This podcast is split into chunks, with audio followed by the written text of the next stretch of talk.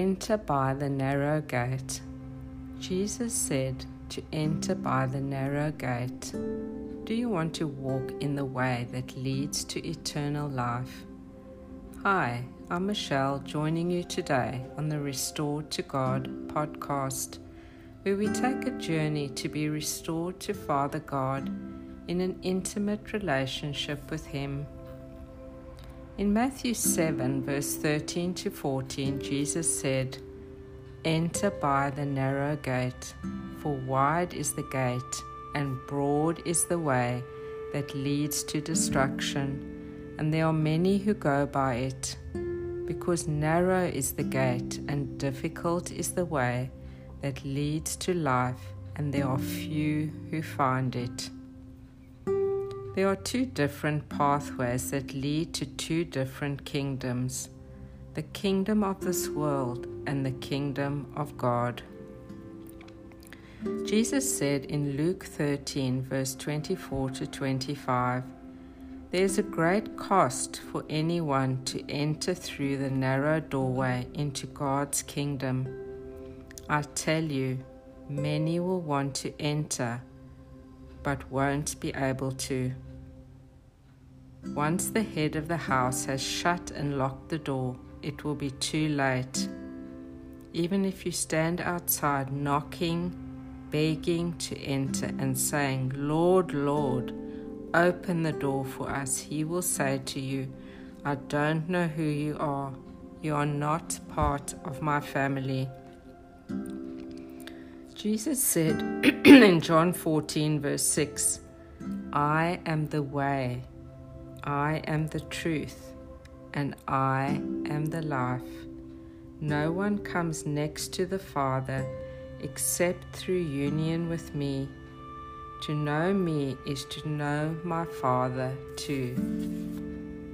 You have a choice in your life to follow the world's ways and enter through the broad way of the kingdom of this world, or you can choose to go by the narrow way that leads into the kingdom of God, which leads you to eternal life. In 1 Corinthians 10, verse 23, it says, All things are legitimate, permissible, and we are free to do anything we please.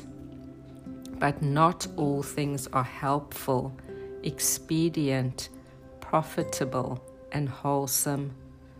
All things are legitimate, but not all things are constructive to character and edifying to spiritual life. The broad way is the way of the world.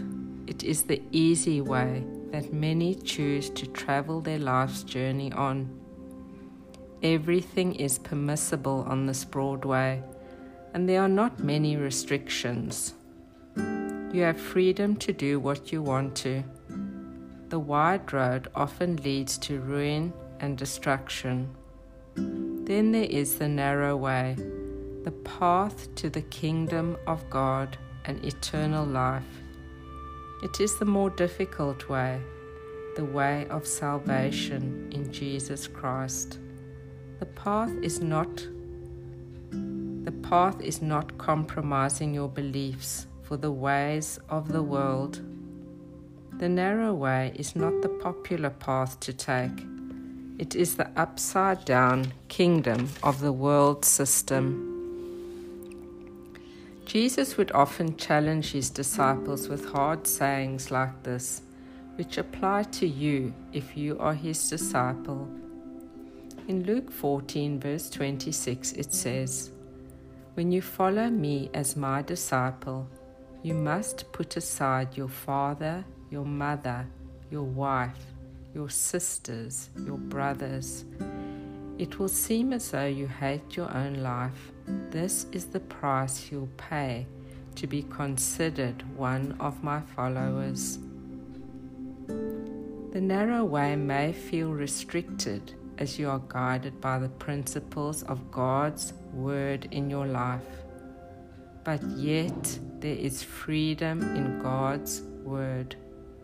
You choose to turn your back on the world's kingdom and turn towards God's kingdom You choose to repent of your sins and change the way that you think, talk, and live your life in a new way that leads to the abundant life that Jesus died to give you, to living forever with God, even when you leave this earthly realm.